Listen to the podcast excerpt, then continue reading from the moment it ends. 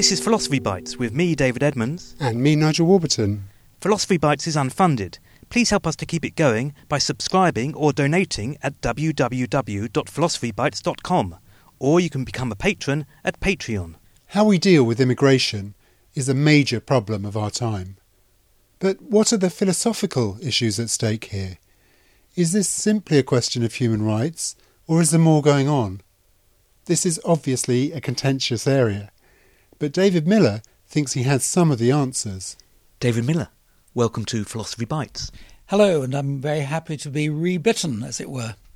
The topic we're talking about today is immigration and border controls. Can you just lay out what the general legal position is with countries and their right to set border controls? Yes, well, at the moment, we live essentially under a regime of state sovereignty where states are regarded as having wide and largely unrestricted authority to control their borders and to decide who to admit as immigrants. There's one, I suppose, large exception to that, which is the right to claim asylum, which means that states are required to respond to asylum seekers to assess their claims and decide whether the asylum seeker has indeed a claim to come and stay in the country. That's the position. Are there any arguments against it?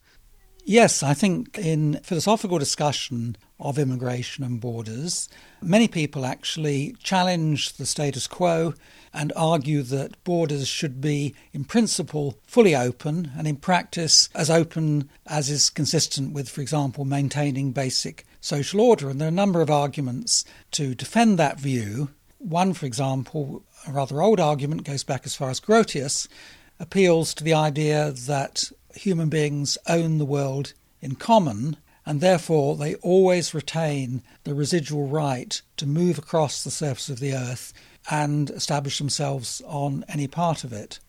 That seems like quite a good argument. I live in London, but I don't own every piece of earth in London or every brick. Why shouldn't other people have access to that space? Well, I think it's conceded in this tradition that the situation changes when states acquire legitimate territorial rights in different parts of the earth.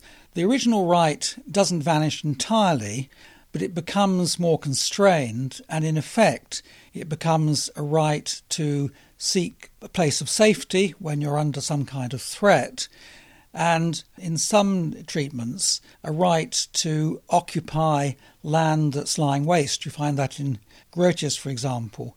In Kant, it's more constricted still. It turns into a right to visit, a right to be treated with hospitality, but very clearly in Kant, not a right to settle permanently unless you have the permission of the inhabitants of that place. So I think that it's very hard to argue that common ownership itself can give you an unlimited right to immigrate, where that's understood so as to include a right to immigrate permanently become a resident and then a citizen of the place you've moved to.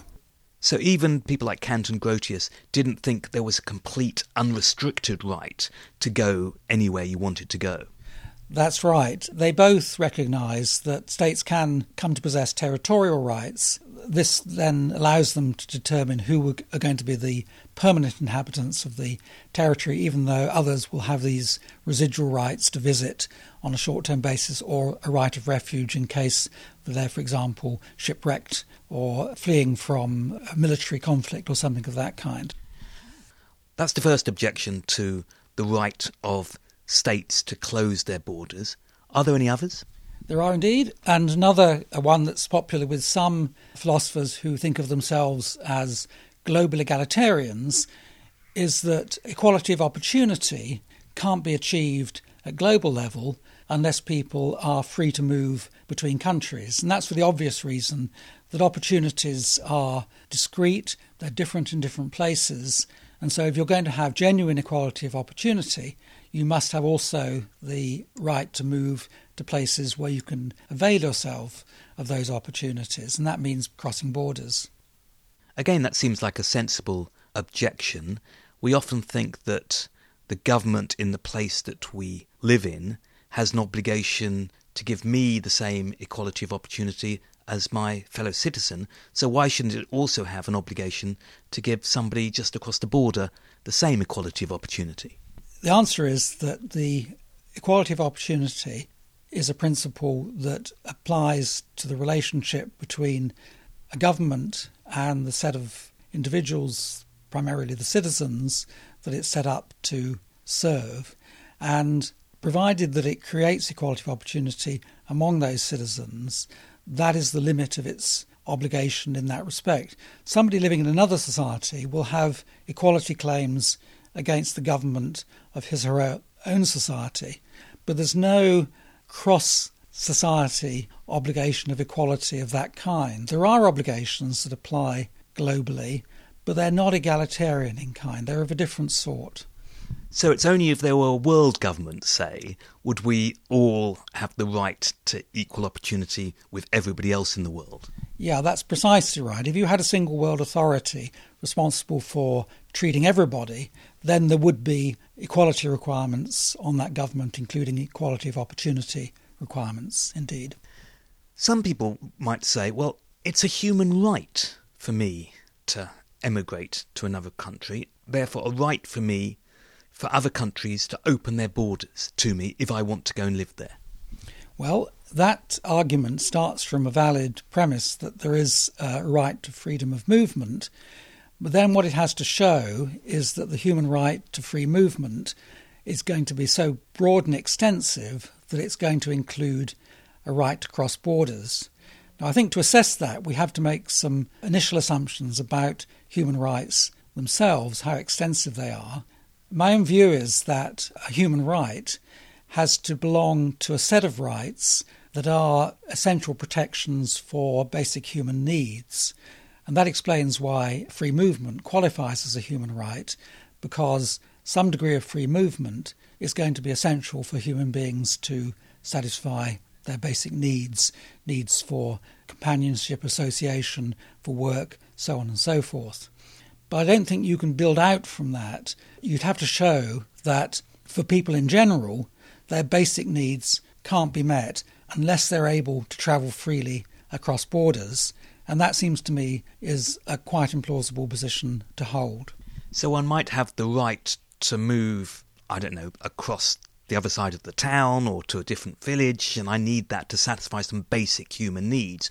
But you can't extend that to the right to move to other countries. That isn't a need for me. That's correct. Of course, there are going to be people who, for particular reasons, won't be able to satisfy their basic needs without movement. And that's because their circumstances are so desperate that it's impossible for them to meet their needs by staying where they are. So there's going to be a class of people for whom a right to immigrate is going to be essential. But of course, that doesn't show that the right to immigrate is a human right as such, because human rights are rights that people in general can claim as essential to meeting their needs. And for most people worldwide, it's quite feasible to live a decent human life, having your needs satisfied while remaining within the contours of your own society and state. Might it depend on how big the country is? Presumably, if Oxford declared independence and became a state in itself, and so we had a state that was only a few miles in circumference, to fulfill your human needs, you might need to go across borders. That's perfectly true. Of course, we do recognise the human right of exit. People do have always the right to leave their societies and to try to enter other societies. In that sort of case, what would be necessary would be the ability to get out of Oxford and get somewhere bigger, but you wouldn't necessarily have to enter every society in order to achieve that. So we've discussed and rejected a number of arguments for why borders should be completely open. Does that mean nations should be able to reject everybody who wants to come in? Well, the right to close borders does come with some limitations on how it's exercised. The basis for this is that human beings everywhere are entitled to be treated with respect and dignity. And one aspect of that is that if they're going to be denied a benefit, then it has to be possible to explain to them the basis on which that benefit is being refused. In other words, reasons have to be given to people as to why what would otherwise be a benefit is not going to be made available to them. So, if you're going to close the borders, you also have to have an immigration policy that selects people on a basis that can be rationally defended, and that can then be presented to people who are not going to be admitted under it. And what counts as a rational explanation there? If I say my country is already overcrowded, or if I say we only want white people in this country because we want society to be cohesive, what counts as a reasonable objection to opening borders? There's not going to be an easy general answer to that question because it's going to depend upon the other policy goals of the society, which is why we should expect different societies to have very different immigration policies. I mean, the broad general answer is that the reasons given for the immigration policy that a society has must tie in in some comprehensible way with the general policy aims of the society. So, population size, one of the things you've mentioned, is a good example here, I think. So, there are going to be some societies whose objective actually is to increase population, to make them more productive, to cultivate uncultivated lands, and so on and so forth. That's the traditional view of societies of immigration in North America and elsewhere. Other societies are going to have a much more restrictive view. They're going to want to preserve certain cultural features, or maybe they feel they already have enough people, and so they're going to take a more restrictive view. It's going to depend on the broader aims of the society as determined ideally through some kind of democratic decision making which sets these objectives. But race was one of the criteria I suggested for choosing who comes in. That surely can't be rationalised. I think you have to do a bit of footwork to explain why exclusion on the basis of race is not one of the permitted policies. Essentially, you have to take on the task of showing that race does not, in fact, correlate with any defensible policy aim that a society might have. If you look back at the justifications that used to be given for racially selective immigration policies, what you actually find is that the arguments appeal to something else allegedly correlated with race. And once you show that those arguments have no foundation, then I think the case for racial selection simply collapses. What about somebody who wants to come into a country for economic reasons and they think they can earn more in another country than they can at home? That sounds like a legitimate reason for moving. What right do we have to reject them? Well, we must have a defensible policy, and of course, employment policy is going to be one feature of that. I think I have to clarify that I am somebody who believes that states owe special responsibilities to their own citizens, and so they're entitled to give some kind of preference to the welfare, including the economic welfare of people already in the society. So, somebody who wants to enter for economic reasons it must be possible to evaluate that claim against the claim of people already in the society. So if somebody can come in and say, look, I've got a contribution to make, I'm going to be able to make your own people, your own workforce, more productive by my contribution, that's going to be a good reason for admitting them. If they're simply going to come in and displace an indigenous person from a job, that's not going to be a reason that's going to be acceptable. So we have the right to decide who comes in and who doesn't come in for economic reasons. We can accept the doctor if we think that's going to improve our health service, but reject the brickie if we think we've already got enough bricklayers. What about political refugees, people who desperately need to come into our country, otherwise their lives are under threat? Can we just turn them away as well? No, we, we have very clear obligations towards people who are claiming asylum. Our first obligation is precisely not to turn them away directly, but to assess seriously the nature of their claim to determine whether it's a valid claim or not. Now, if it is a valid claim, they become our responsibility, and we have to ensure that they're put somewhere where their human rights are secure. This need not always be in our own society. It's going to depend on the circumstances, and it can be justifiable to have a policy in relation to refugees that includes some element of transfer and burden sharing. So, if one country is overrun with refugees from another country because the other country is just across the border and is in a state of civil war, the country where they all run to has an obligation to process them and so on, but doesn't have an obligation to keep them all. It has the right to share the burden out amongst different sovereign states. Yes, that's exactly right. Indeed, the actual burden of processing, which can be quite costly, also needs to be shared so that the international community ought to be offering support to states that are in this position. But then when it comes to, as it were, housing the refugees over a longer period or a shorter period, or maybe even admitting them indefinitely, then we need to be developing schemes for moving people around. Sketch out what that would look like. You would like it to be formalised so that each country agree to take a certain number of people in depending upon what the size of its GDP.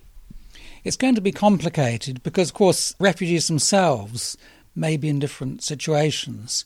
So there are going to be some who are, in the short term, fleeing from civil wars or other kinds of conflict, or maybe from natural disasters of one kind or another. And the need there is to provide short term support, probably quite close to the place that they're coming from. There are going to be other cases where, more like the traditional, long standing notion of a refugee as somebody suffering from political persecution, where it's going to be clear that they can't go back into the society they're coming from. And there, I think it's going to be more appropriate to admit them to the Western liberal states. And there, there should be burden sharing among that group. Whereas in the first case, the need is rather more for large scale support for regional countries with large refugee settlement issues. You've drawn a rather stark distinction between a refugee and an economic migrant, but sometimes it's not very clear cut, is it? Because if a state has been destroyed by civil war and everything around you lies in rubble, it's not clear whether when you decide that you need to leave, you're deciding that you need to leave on economic or political grounds. Yeah, that's also absolutely right. The original concept of a refugee, I think, was developed in the post war period and the Cold War period. The notion of a refugee was a political dissident, maybe somebody coming from one of the Eastern Bloc countries.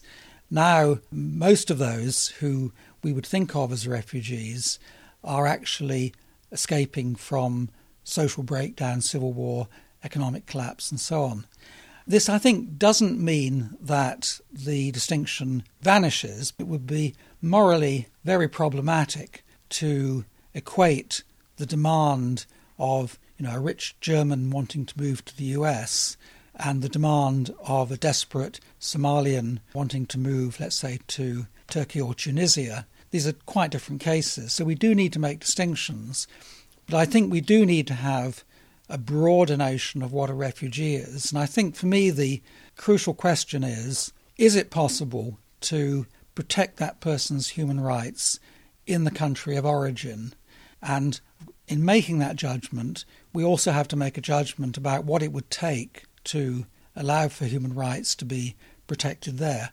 Because we don't want to say, for example, that in cases where say, an earthquake, a tsunami occurs, and people temporarily are not able to have their human rights. We don't want to say those people are refugees. So there must be built in some notion of the amount of time that it would take to rebuild or reconstruct the society. This is a fascinating subject from an intellectual point of view, and you've clearly thought very deeply about it over a number of years.